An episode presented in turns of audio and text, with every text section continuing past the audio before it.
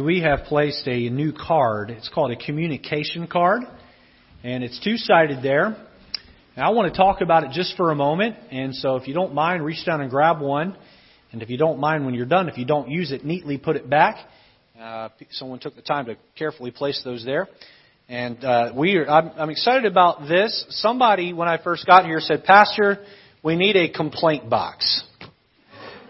And I said, we'll put a complaint box in, but it's going to have a the bottom's going to be missing. There's going to be a trash can right below it. Amen.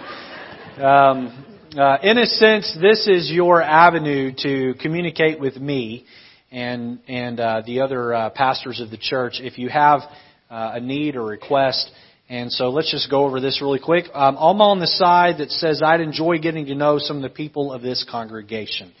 Uh, you maybe you're wanting to know how you can get in touch or get to know someone uh, your age, you don't really know where to begin, check that off, put your name on the back and drop it in the plate and we'll help you. If you don't put your name, we can't help you, okay? So you gotta put your information on there. I'd like to know, uh, how to become a member of this church. Some of you here have been coming a long time and you've not yet joined. So if you check that, uh, we'll line up a, a time where we can sit down and talk to you about that. I'd appreciate talking to a pastor when con- uh, to the pastor uh, when convenient for both of us. I'm a member and I'm interested in serving in one of the ministries of the church. Again, any of these you check, someone's going to reach out to you and talk to you about that. I would like the pastor to preach a sermon on fill in the blank. Now, this one and the next one, I can't guarantee you anything. Okay? The next one, I like my favorite uh, hymn sung by the congregation. It is number. I can see some jokester picking a hymnal nobody knows and writing that on there and dropping it in the plate. Uh, two things to keep in mind. If you don't put your name on here and you fill out that, it, it's it's not going to be considered. So you got to add your name, and it's got to be your name. All right. Don't put some weird name, uh, some sermon title or hymn number, and then like put Alicia Simpson on it. Okay. If she didn't do it, right? Uh, put, you got to put your information. Oop, there it goes. You got to put your information. Uh, but uh, but we will consider that uh, that information will be kept in mind, and if you put down a hymnal number and it's a song the congregation knows, we will work to get that uh, in there. I'd like the pastor to know that such and such is sick either at home or at such and such hospital.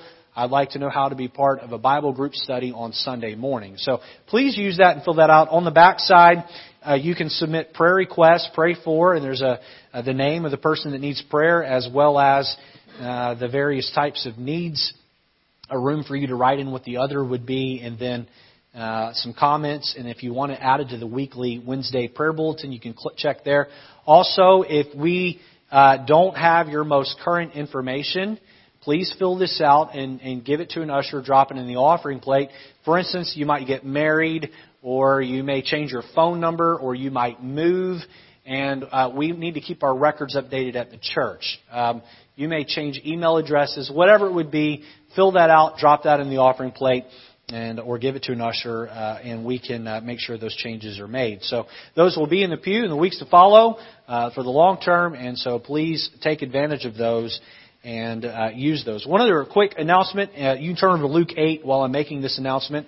Um, one other quick announcement here uh, is that we have our Let's Get Acquainted luncheon coming up.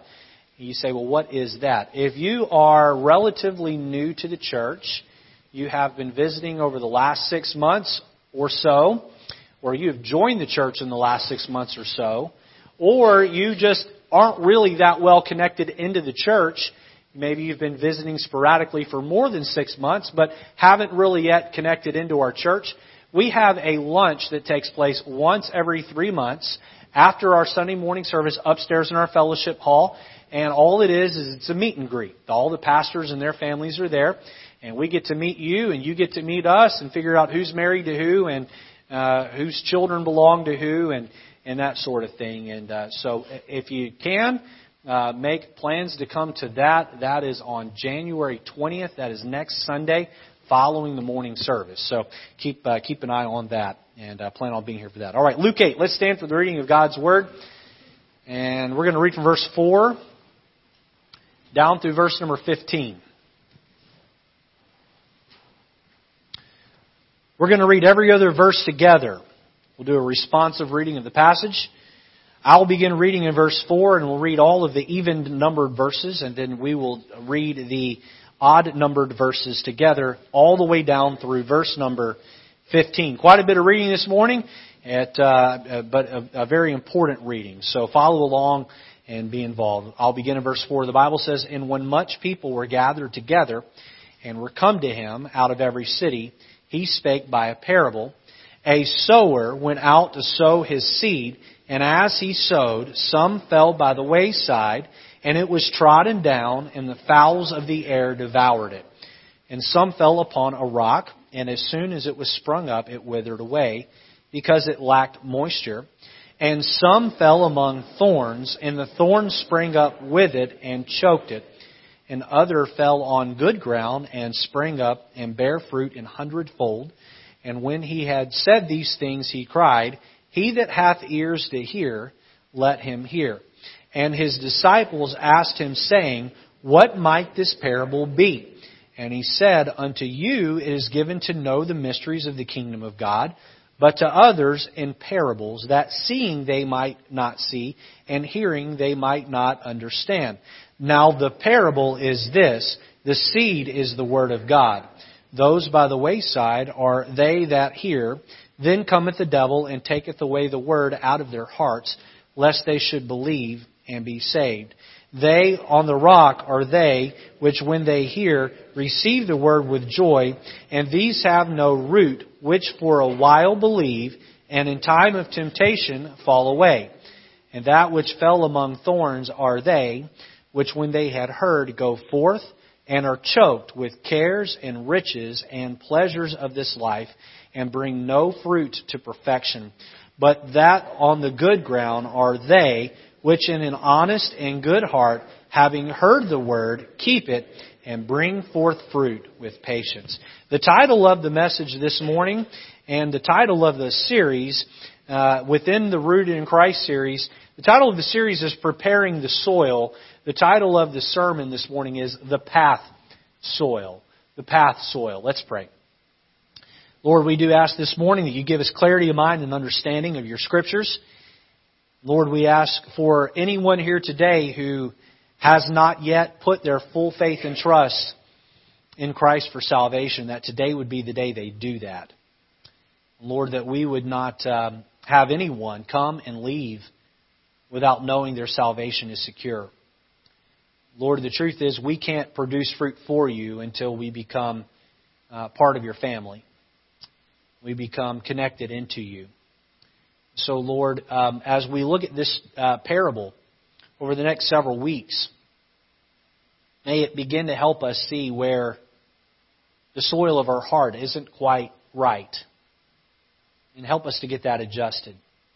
We'll focus in today, Lord, on those who have not even yet received the word into their heart or been saved. And so, Lord, I pray somebody today, their fallow ground would be broken up. Their heart would become tender and tilled so that the seeds of the gospel can go down in and they'd be saved. In Jesus' name, amen. You can be seated. Hey, let me just say, before I get into the message, thank you for coming to church. I don't ever want to take for granted that you're here. And I'm thankful that I have somebody to preach to, and we're thankful that uh, we can gather together as a church body. And you say, well, no one notices when I'm not here. And I want to tell you that that's probably not true. Uh, as a pastor, I have learned to look in the auditorium and not only see who is here, but see who isn't here. And I may not send you a note every week to to uh, recognize you not being here, but I do notice. And when you do come, especially if you're sporadic, it means the world to me. Hey, listen, it's the second Sunday of the year. Why don't you make a commitment to come to church every week that you can?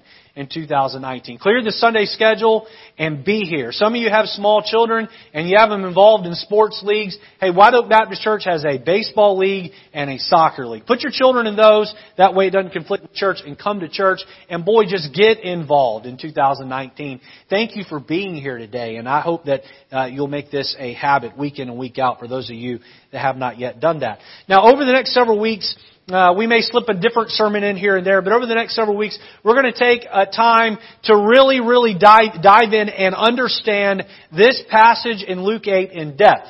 Now, let me just make this introductory thought. You cannot build entire Bible doctrines off of parables that Jesus gave, uh, off of every parable that Jesus gave. However, However, when Jesus gives a parable and then takes the time to explain the doctrine of the parable, you can hang your hat. You can build a foundation of doctrine off of the explanation along with the parable. And we find in Luke 8, Jesus gives us a parable and then he turns around and he teaches his disciples what this parable means. And we can dig, we can pull from this deep doctrinal understanding that will better us and help us uh, be better Christians.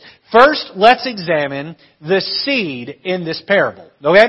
Verse 11, look down at verse 11 of our passage. Verse 11 says this, it says, Now the parable is this, the seed is the word of God. Um, uh, how many of you this morning are holding a copy of the Word of God in your lap or hands? Would you hold up your hand? Hold up your Bible if you have it there. Hold it up. Let me see that what is the seed? It's what's in your lap. It is the Word of God. Now, so uh, in this parable, what is the seed? It is.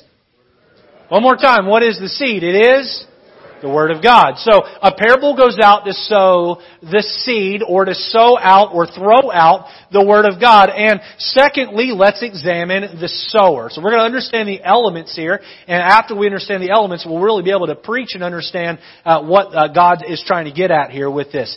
The sower. Now, logic dictates that if the seed in the satchel is the Word of God, then the person throwing out the Word is either the preacher or uh, someone who is distributing the Bible in some way. All right, picture this with me, if you will. A farmer wakes up in the morning, he goes out, sun's just coming up, he takes his satchel, he puts it on his his uh, his uh, waist there like a belt, and in that satchel he's got a pocket full of seeds, and out in front of him he's got a field. Some of that field has been tilled and prepared and is good ground and is ready, and then you have other ground there that uh, has depth of earth, but yet there's thorns and thistles. And then next to that you have uh, maybe an area that has rocks just below the surface and just a little bit of soil. And then over here you've got the road that the farmer's truck drives up and down, or in the Bible times, a road that people would have walked up and down. And that sower walks up and he reaches down into that satchel and he gets a handful of seed and he just slings it out like that. And that soil, that seed lands on all four types of soil. Now, uh, the man who's the farmer, the man who's throwing out the seed, he is the man who is delivering, or the person rather, who is delivering the Word of God. Uh, not necessarily a man, that can be a man or a woman, we'll look at that in just a moment, but he reaches in, or she reaches in and slings out, the farmer reaches in and slings out the seed of the Word of God. That is the pastor of a church, that is an evangelist who comes in and fills a pulpit, that is someone who stands on a street corner and holds up the Bible and says, Thus saith the Lord, that is the person who takes a gospel tract and hands it to someone and says, read these verses on the back. It will tell you how to get to heaven. That is a soul winner who knocks on someone's door and says, let me tell you the most wonderful story about how Jesus can save your soul. Who is the sower? It's anybody who takes the Bible and gives it out uh, to others around them. Now, the Bible commands each and every one of us to sling out the seed of the Word of God. Uh, hold your place in Luke 8. Turn over to Romans chapter 10. That should be, let's see, John, Acts, Romans. Three books to the right. Three books to the right there of where you are in Luke. Uh, Romans chapter 10. Matthew, Mark, Luke. John, Acts, Romans. Romans chapter 10. And look with me at verse number 13. Verse 13 is used a lot. But verses 14 and 15 aren't always read uh, along with those, and I think that they're very, very, very important. Luke, uh, Romans 10, beginning in verse 13, it says, For whosoever, that's anybody, shall call upon the name of the Lord shall be saved. How does a person get saved? They got to call on the name of the Lord. They got to see their need of a sinner. They've got to know that the Savior died for them. They've got to turn away from their unbelief or their own weight on their own fallacies and they've got to put their faith and trust simply in Jesus to save them. That's how a person gets saved. Anybody can do it, the Bible tells us, and it is a guaranteed thing. Shall be saved. Now look at verse 14. How then shall they, this is the population at large, call on him in whom they have not believed? And how shall they believe on him whom they have not heard? And, and, and you see the thought progressing here. And how uh, shall they hear without a preacher? Who is the preacher in Romans 10, 14? It is the sower in Luke 8. This is the same person. In Luke 8, we find the sower reaching into his satchel, getting a handful of seed, and slinging it. In Romans 10, uh, verse 14, we find the preacher who is taking the seed of the Word of God and delivering it out for everybody to hear. Look at verse 15. And how shall they preach except they be sent? As it is written, how beautiful are the feet of them that preach the gospel of peace and bring glad tidings of good things. Now, the root word for preach here in Romans 10:14 uh, means this. It means to proclaim, to tell, to announce. Let say that again. To proclaim, to tell, to announce. You say, well, Pastor, I read in 1 Corinthians that women can't be pastors. And I would say that yes, that is in 1 Corinthians, that women are not to be the pastor of a church. That's not my rule, so don't put your labels on me. That's God's rule, okay? And He has His reasons for it, and they're explained there in that passage. However, women can be preachers. They can be preachers.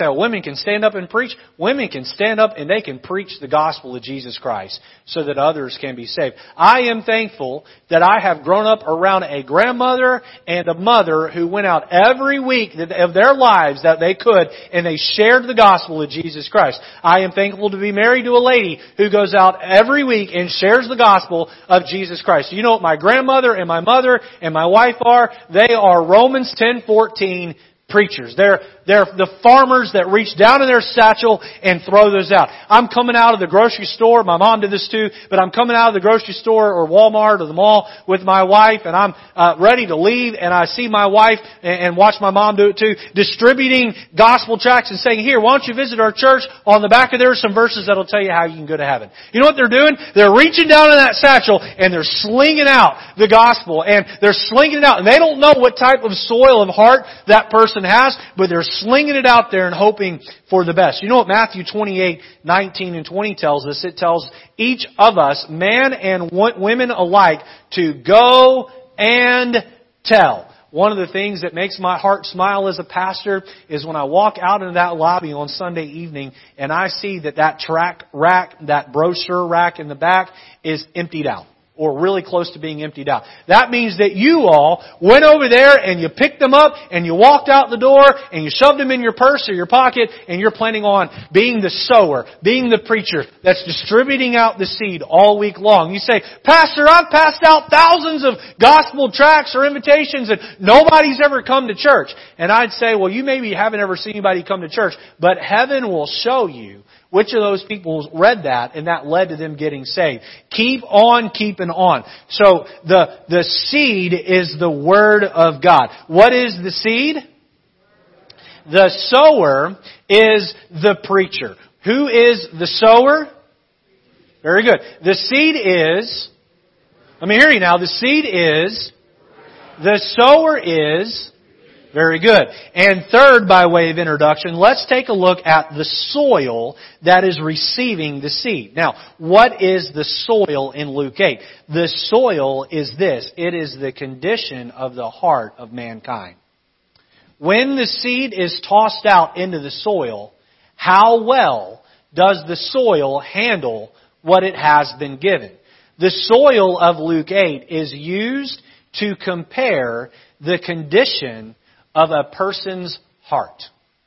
The soil in Luke 8 is used to compare the condition of someone's heart. Now, uh, over the throughout this series of sermons, preparing the soil, this is just the first installment in our Rooted in Christ series. We're going to look at Luke 8 and we're going to examine the four types of heart. I'll just make this statement here now. Everybody in this room here today, you are somewhere on uh, that chart of the four types of soil. Either you are the path soil that we'll look at today, or you are the petrified soil, the rocky soil soil we'll look at in the coming weeks, or you are the prickly soil, the thorns that grow up and choke out, or you are the productive soil, and you are producing for the Lord both the fruits of the Spirit and the fruit of Christian, and you're one of those four, and I stand up every week and I take my hand and I put it in the satchel and I sling the Bible out into the, into the field uh, in front of me here,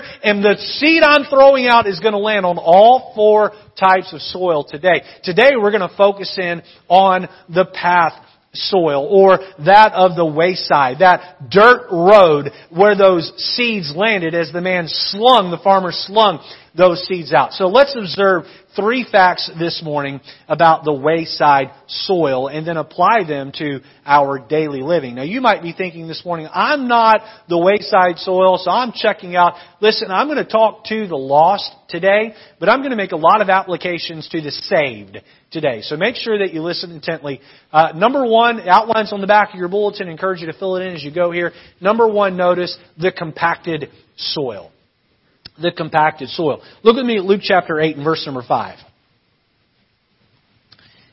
It says there, a sower went out to sow his seed, and as he sowed, look at that next phrase, some fell by the wayside, and it was trodden down, and the fowls of the air devoured it. Some fell by the wayside. The first soil that Jesus describes in this parable uh, is the wayside soil. Now, the root word for wayside also means a road a road, okay? The same word translated wayside here in other places in the Bible is translated as a road or a path of travel. Now, all of us have seen and ridden on dirt roads. I'm curious how many of you here remember the days back before the PC police outlawed it where you could ride, uh, the safety police more like it, you could ride in the back of a pickup truck. How many of you ever ridden in the back of a pickup truck?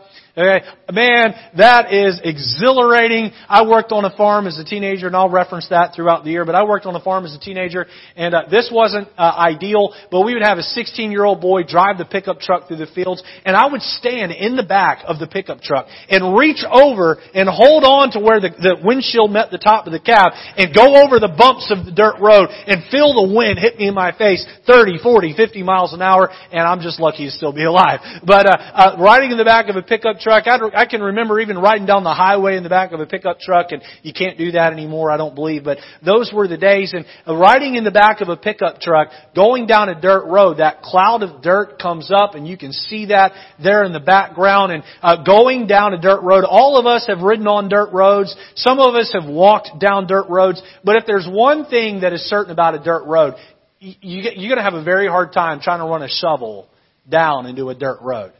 Anybody here ever tried that? You take a shovel and you put that there on a dirt road and you put your foot on there and you try to mash down. Good luck, right? That has been pressed down. That has been compacted. That has been hardened. Hardened. Now, God has a lot to talk about with hardness. Hardness of heart in His Word. Listen closely to Acts 7:51. The context here is that Philip is preaching to the hard-hearted religious scribes and Pharisees. And boy, he is preaching a blistering sermon about their hard hearts. And he says this in Acts 7:51. He says, "Ye stiff-necked and uncircumcised in heart and ears, ye do always resist the Holy Ghost as your fathers did, so did uh, ye." Here Stephen is addressing this council that would stone him and kill him. And what he is saying here is that their hearts were not, or that their hearts were uncircumcised. Now, this is a, an odd topic, right? Throwing circumcision in the middle of a sermon, right? Um, let's talk about this just for a moment in a spiritual context. I'll just say this real quick. Um, I was in a Q&A one time, and this little seven-year-old girl raised her hand. It was like a before PM church. She raised her hand and said, Pastor, what does it mean to be uncircumcised? And the pastor turned red in the face and he looked at, his, at the little girl and he said, "Just ask your mommy when you get home." good answer. Um, but uh, let's talk about this from a spiritual standpoint just for a moment. When God chose Abraham to be the father of the nations, He had Abraham circumcise himself and circumcise his children and told them, I want there to be a physical marking of the males in the most private of areas that shows that you are separated to me. And that was to be symbolic of people chosen by God and for God. And what the uh, Israelites, the children of Abraham, the Israelites, ended up doing with this is what they did with all of their things. They began to worship the custom more than the God of the custom. They began to make a bigger deal out of circumcision of flesh than what God was really after, and that was the separation or the cutting away of the sin from the heart. That's what that was to represent. And so their hearts grew cold and hard toward God, and they began to worship the rigidness of following the tradition of, of, of, physical circumcision. And here Philip is saying, yeah, listen, you might be circumcised in the flesh, but your hearts are not spiritually circumcised. You need to cut away that sin from your heart. You need to cut that away because your heart has become hardened from your sin. I remember being a little boy uh, probably 9, 10, 11 years old. After a little older than that, I, I learned better than to do this anymore. Because my dad was uh, physically uh, superior to me. But my dad would call me in, and he'd be getting on me, he'd be lecturing me, and that lecture would start to run a little long in my own mind, and my flesh would begin to, to harden up against what he was saying, and I would look away from him. And he'd say, boy, look at me when I'm talking to you, and I would just put my head down, and I'd stiffen that neck and I could feel his strong fingers around my uh, chin there, and he would straighten my head out, and I'd keep my eyes down. He'd say, "You're going to look at me right now. I'm going to wear you out." And I would look at him on the outside, but my heart was not looking at him on the inside. I was stiff-necked. I was hard-hearted. Now remember, the direct interpretation of this verse is given by Jesus himself in verse 12. Look down there back in Luke 8. Look, look with me at Luke 8:12. It reads this: Those by the wayside are those that they that hear. Then cometh the devil and taketh away the word out of their hearts. Why? Lest they should believe and be saved. What happens when that farmer throws that seed out? Well, it lands on the four different types of soils. The other three, that seed goes down into the soil of the heart, representing salvation. But to this one, the seed lands on top of the soil, and the soil does not receive the seed. They do not believe. They do not trust Christ. Can't tell you how many times I have gone out and shared the gospel with somebody. They listen intently. They hear the whole thing and they refuse to accept. You know why? Because their heart is like that path soil. It's hard. It's been hardened by sin, by skepticism, by some circumstance, and they're completely closed off to receiving the Word of God. For some of them, it's because they don't believe that the seed of God's Word is true, and they reject it outright. For others, they just want to live in sin, and they don't want to accept at that time. Now, I believe, for those of you here today that are saved, there is another application that can be made. And here it is. No matter whether you're saved or lost, you know what sin does? It hardens our hearts. It hardens our hearts. And even those of you here that are saved, if you're not careful, the sermon uh, uh, that used to convict you uh, will turn around and you'll listen to it and it won't convict you anymore. I heard an old preacher say one time, he said there are two reasons why you ought to come down to the altar during the invitation and pray. He said the first reason is because God has moved and stirred in your spirit and has caused you to want to come down and get that thing right that He's working with you on. He said the second is because God hasn't moved in your heart for a while. Some of you here, you come and hear the preaching of God's Word, and just to be flat out honest, you're here because you know you're supposed to be, but you really don't care. You really don't care. You know what? You ought to care that you've quit caring. It ought to bother you that preaching no longer bothers you. It ought to get to you and say, you know what, I'm aloof and I'm cold and I'm pompous and pious, but bless God, I want to get my heart back to a place where the preaching of God's Word, it stirs me from within. It moves me from within. And the, probably the cause of that is sin has so hardened your heart that the pastor stands up and preaches, or you get up and you read your Bible on a Monday morning or a Tuesday morning and you close it and you're no different when you uh, get done than when you started because you have allowed sin to put that callous on your heart, to harden your heart. And my friend, if you're here today and you are saved, but God's Word's not really making any difference in your life and you're not really growing in the Lord, it's time to reevaluate where you are with that and begin to make some changes to soften the soil of your heart. There are others of you here today. I believe there will be people who God takes at the end of time and He throws over the edge of eternity into hell. And these are people that sat in a Bible preaching, gospel preaching church for year after year after year. I guarantee you there is somebody in this room today, I don't know who you are, I don't know where you're sitting, but there is somebody under the sound of my voice this morning, you have been coming to this church for years, you know you're not saved, you know you've not put your faith in Jesus, and you are scared to death to make that decision because of what everybody else is going to think. And I'm here to tell you right now, don't you let anybody's opinion of you allow you to burn in hell one day. You've heard sermon after sermon after sermon after sermon. You've heard me preach. You heard Pastor Peslak preach. Some of you maybe have even been around long enough to remember when Pastor Brown pastored this church and you've heard the preaching of the gospel and you've heard it over and over and over again and the truth is you'll go straight to hell from a pew at White Oak Baptist Church. Don't you let that happen to you. Don't you get so used to hearing the gospel that your heart grows cold and you go, yeah, well, I've heard it enough times. I just can't get saved. I just won't get saved. My friend, if you have a hard heart, it's time for you to break up that compacted soil, to break up that path soil and say, not my heart anymore. I'm going to receive the seed into my heart. You say, Pastor, is that really true that people can go to church for years and get saved? Uh, listen, I've heard of missionaries getting saved. I've heard of pastors getting saved. I've heard of pastors' wives getting saved. I was in a church service once where a lady came running down the aisle and, and her and her husband were there for a conference and uh, she came running down the aisle and her husband was one of the altar workers and she pushed her husband out of the way and she said to him, and found out later, she said to him, don't you get between me and getting saved. She was a pastor's wife.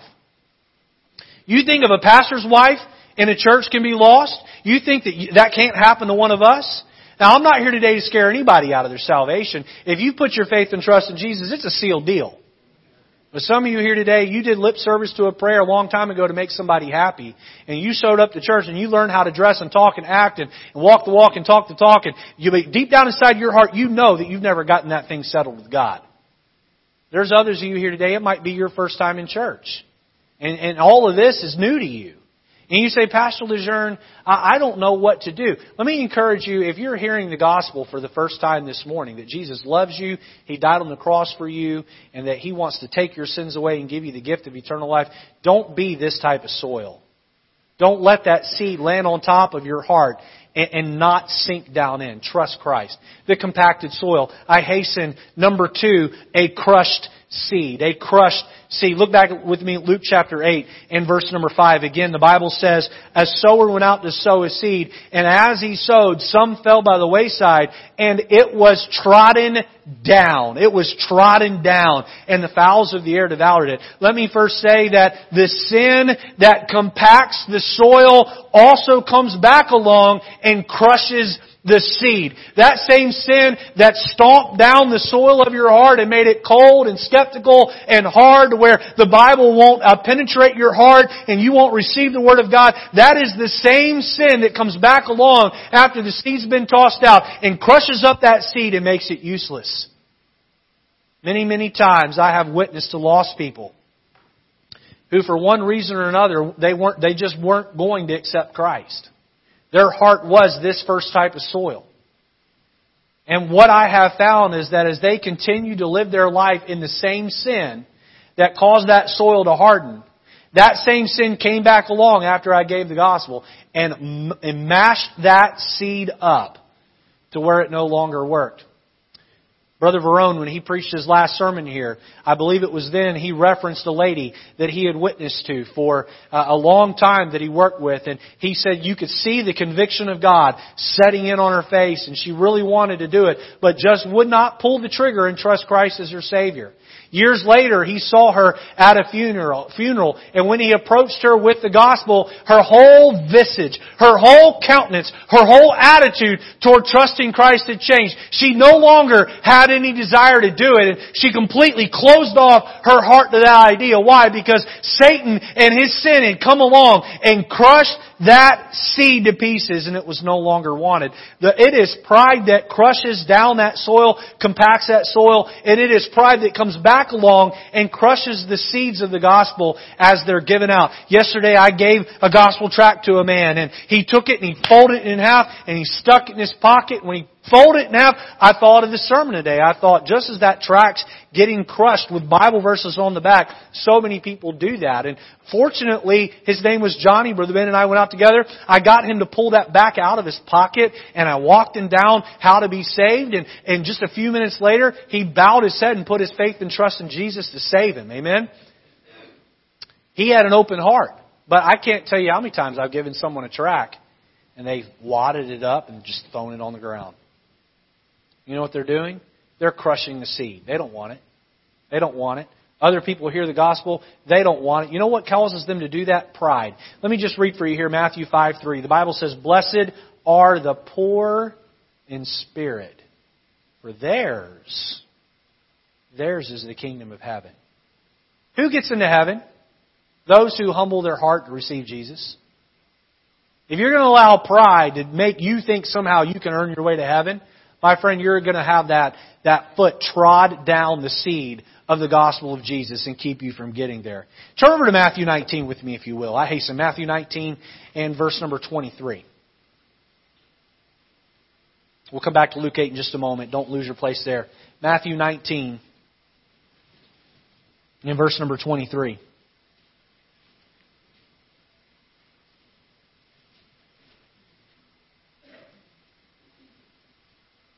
We find Jesus here, here using a little bit of uh, hyperbole or hyperbole and uh, making a strong point.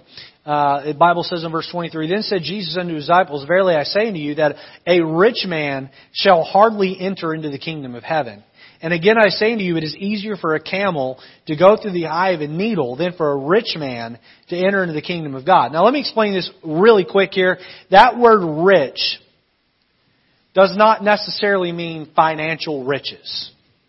This is speaking of rich in pride. Um, do you know that people get saved in America all the time? And if you live in America and you have a bank account with any money in it whatsoever, you fall like the top certain percentage of rich people in the world. I mean, you are wealthy if you even live here. You may be poor compared to everybody else, but if you have heat and, and refrigerator and a microwave and air conditioning and you got a car to get you around, you're rich. Okay? And you got saved. Right? And I haven't see, I didn't see you shove a camel through the eye of a needle. Right? So uh, what's this talking about?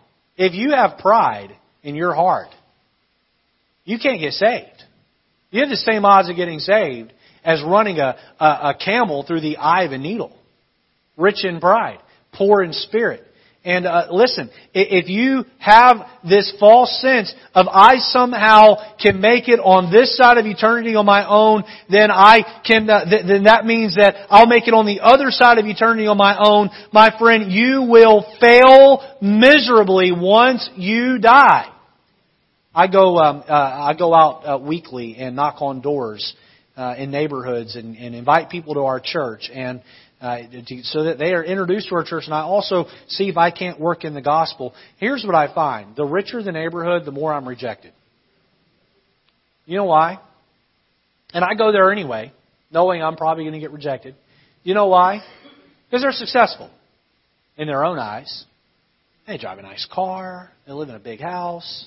They wear expensive clothes. They got an expensive watch. I mean, good night, their pen probably costs more, more, more than some of our cars, right? And they, they, they just, they've done well. And it isn't their financial wealth that keeps them from being saved, it's their personal pride. You know what's got to happen for that soil of their heart to open up and that seed to fall in? they've got to have some sort of earthquake. There's got to be some sort of problem that breaks that up. I can think of many, many times where I've gone to one door after the next in an expensive neighborhood. And one of those neighborhoods where when you knock on the doors, your knuckles hurt because the, the door is just so solid. Okay? And uh, you're, you're knocking on the door, and you know, it's 10 degrees outside, 20 degrees outside, and, and your, your knuckles are maybe even starting to chafe and bleed a little bit. And, and, and most people are rejecting you. But then that one door opening, and the person on the other side just had a, a tragedy happen.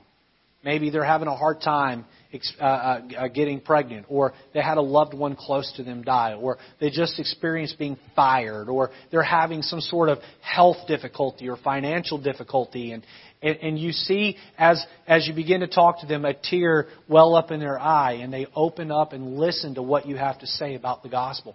Do you know why? God has sent an earthquake into their life to open them up. And those seeds are ready to be entered into the soil. Hosea 10:12 says this, sow to yourself in righteousness, reap in mercy, break up your fallow ground, for it is time to seek the Lord. Now the application here for the Christian is that some of you have allowed your heart to you're saved, but you've allowed your heart to grow hard toward preaching, hard toward scripture, hard toward the Word of God, the seed of God's Word. And it's time, Christian, to break up that fallow ground. And uh, uh, sometimes God sends problems into our life to get our attention, to shoo us back to church. How many of you here were attending White Oak Baptist Church when the attacks happened uh, in 2001, September 11th? How many of you were attending church here? Uh, did this church see a bump in attendance shortly after that happened. Brother Owens, you say oh, it, it happened. Uh, Brian, you remember that? Um, I was attending church in Baltimore, and we were probably running seven or eight hundred in church, and we we shot up to like eleven hundred. You know why? That fallow ground was being broken up. People were saying, "We need to get back to God." God's punishing this country. Now, was September 11th God's hand of punishment? I'm not going to answer that question because I'm not God. But I can tell you people felt that way. They ran back to the Lord. I told God this a long time ago. Some of you, this may be the only thing you need to get out of the sermon this morning. So sit up and listen intently. I told this to God a long time ago. You are allowed to send any trial that you want to my way. But I don't want you to have to send that trial my way because you don't have my attention. You know what God sends hard times in the life of a Christian? Because He doesn't have their attention. And he's in heaven, he's saying, Hey! I'm up here! Walk with me! I'm up here! Be dedicated to me! I love you! I died for you! I saved you! And I want to walk with you! I want to talk with you! I want to spend time with you! And we're busy going to A to B to C to D, and we get in bed, and we get up, and we do it all over again, and we go, and we go, and go, and we go weeks without going to church, or months without reading our Bible, and God's saying, Hey! Hey! He said, okay, if you're not going to listen to me, here's a health problem. Here's the loss of a job. Here's financial failure. And then we're on our backs and we're saying, okay, Lord, you have my attention. We allow our heart to get hard, our heart to get hard rather. And God is saying, I'm going to break up that soil so that my, my word begins to go down in your heart and sprout and make a difference again, a crushed seed. Number three, and lastly, notice consumed by Satan. Consumed by Satan. Look back at uh, Luke chapter 8, verse 5 with me the Bible says, a sower went out to sow his seed, and as he sowed, some fell by the wayside, and it was trodden down, and the fowls of the air devoured it. The fowls of the air devoured. it. Now, who are the fowls? Again, the seed is the Word of God. The sower is the preacher. The soil is the condition of the heart. And we're given yet another uh, parallel here, and that is the fowls of the air. And who, uh, who is the fowl of the air? Well, it's Satan. Look down at verse 12. Those by the wayside are they that hear. Then cometh the devil and taketh away the word out of their hearts or off the surface of their hearts, lest they should believe and be saved. The last of the three things that take place as described in the above verses is the stealing away of this trodden down seed. So again, imagine this with me. The sower reaches down into his satchel and he throws out the seed and it lands on all four types of soil. The first soil mentioned here in scripture is this path soil or this compacted soil. The seed lands on the surface. And then people come walking down the path and they crush the seed to make it useless. And then as if there's any hope of it getting down in there, Satan comes along as a fowl and he sifts it off the surface and he takes it away. Let me give you quickly an A and a B. Notice letter A, destination. Destination. Do you know why Satan's quick to uh, scoop in and take away the gospel off the hearts of those who have not yet been saved but have heard? Because he wants them to go to hell. That's just plain and simple. Why did Satan slither up to Eve in the garden and get her to eat the fruit? Because he wanted to take Adam and Eve and all of their descendants to hell. And you know what? He's winning that battle for most folks. The Bible says broad is the gate that leadeth to destruction. And many there be that go in thereat. But narrow it, straight is the way, narrow is the path that leadeth to life eternal, and few there be that find it. More people than not that are born are going to go to hell, because Satan is really quick to come in and scoop that seed up off the surface. So Satan scoops in and he takes it away. And here's what I want to say to those of you here today that have not yet received the Word of God into your heart. Listen, do not delay. Do not delay. If the Lord is prodding you in your heart today and saying, receive me, receive me, behold I stand at the door and knock. If any man hear my voice and open the door, I will come in and sup with him and he with me. Jesus is there. He's knocking on your heart's door. He's saying, I died on the cross for you. I love you. Open the door. I'll come in and save you and, and open that door. Do it. Don't, don't leave the church today until you've done that. Yeah, you can go home and do it at home. Yeah, you can do it next week, next month, next year, but you're not guaranteed any of that. Satan wants you to leave here without trusting him so that he can make sure that the sin in your life will crush that seed and that he can swoop in and he can take that away from you and that conviction disappears. Behold now, now is the accepted time. Behold, today is the day of salvation. Don't delay. Put your faith in Him. But you say, Pastor, I have made that decision. Let me give you letter B, and that's reputation. Reputation. Turn over to 1 Peter chapter 5 and verse 8. We'll finish the sermon here. 1 Peter 5 and verse number 8.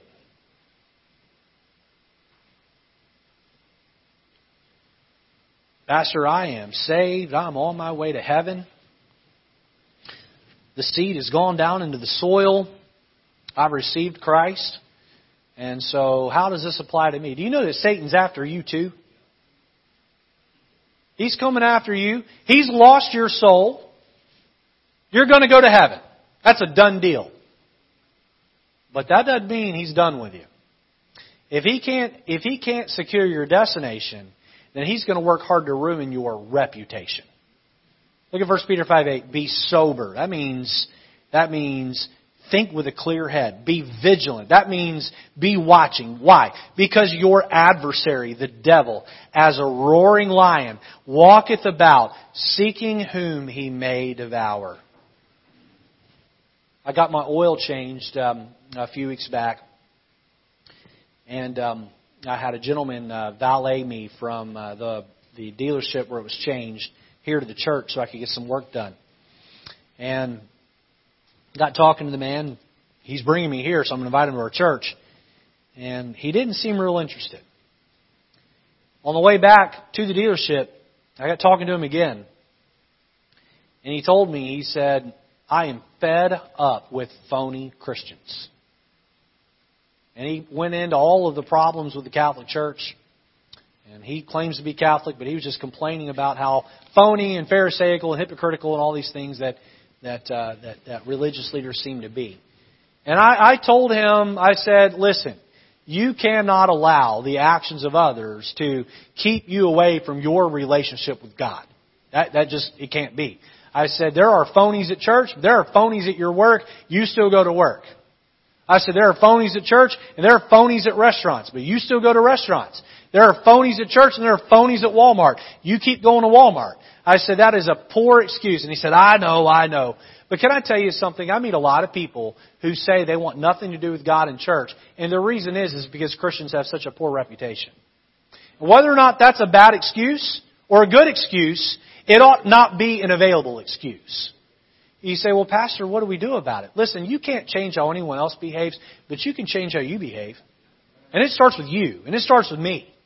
It starts with us leaving a good reputation for our Lord and Savior here in the Stratford area. And we can go and we can show the world that I'm not only a Christian in name, I'm a Christian in action in the way I practice. Not just in the limelight where others see me, but in private where no one sees me. Because if Satan can get you in private, then he will destroy you in public. Your reputation. My friend, if those seeds have been coming into the soil of your heart and not been making any difference, You've been coming to church week after week, year after year. You've been reading your Bible over and over and over again, and you're just stuck in the same spot as a Christian.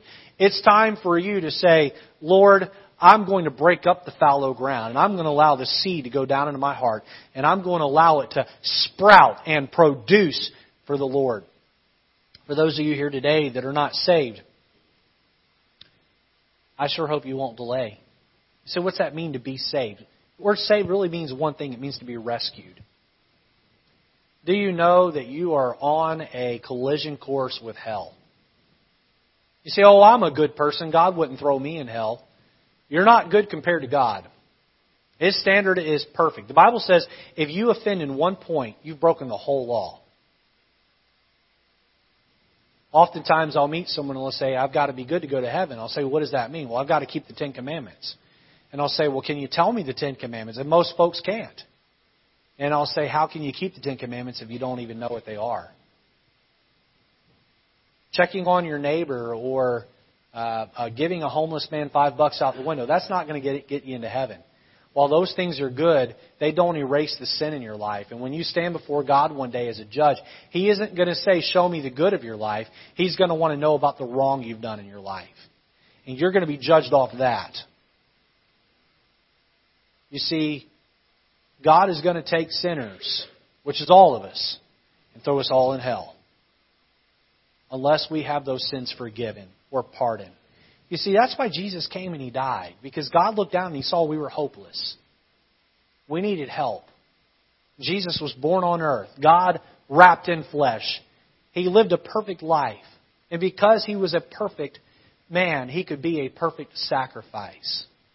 He hung on a cross. And then God loved you so much that He looked ahead in time and He saw the entirety of your life.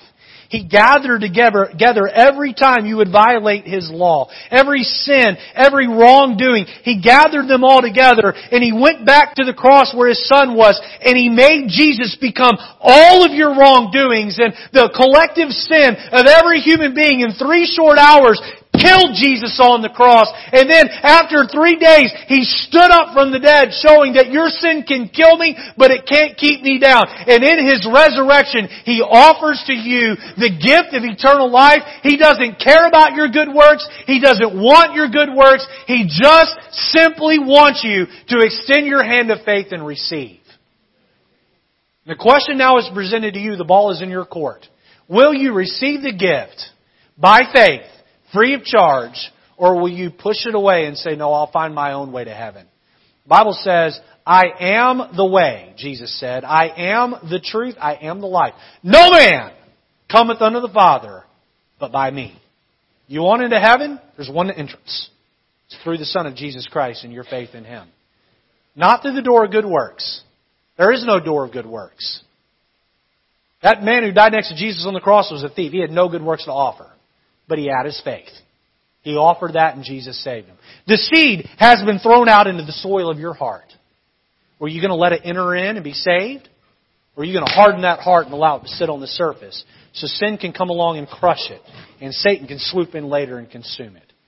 Why don't you today open up the soil of your heart and let Jesus save you? Let's have our heads bowed and eyes closed. Every head bowed, every eye closed.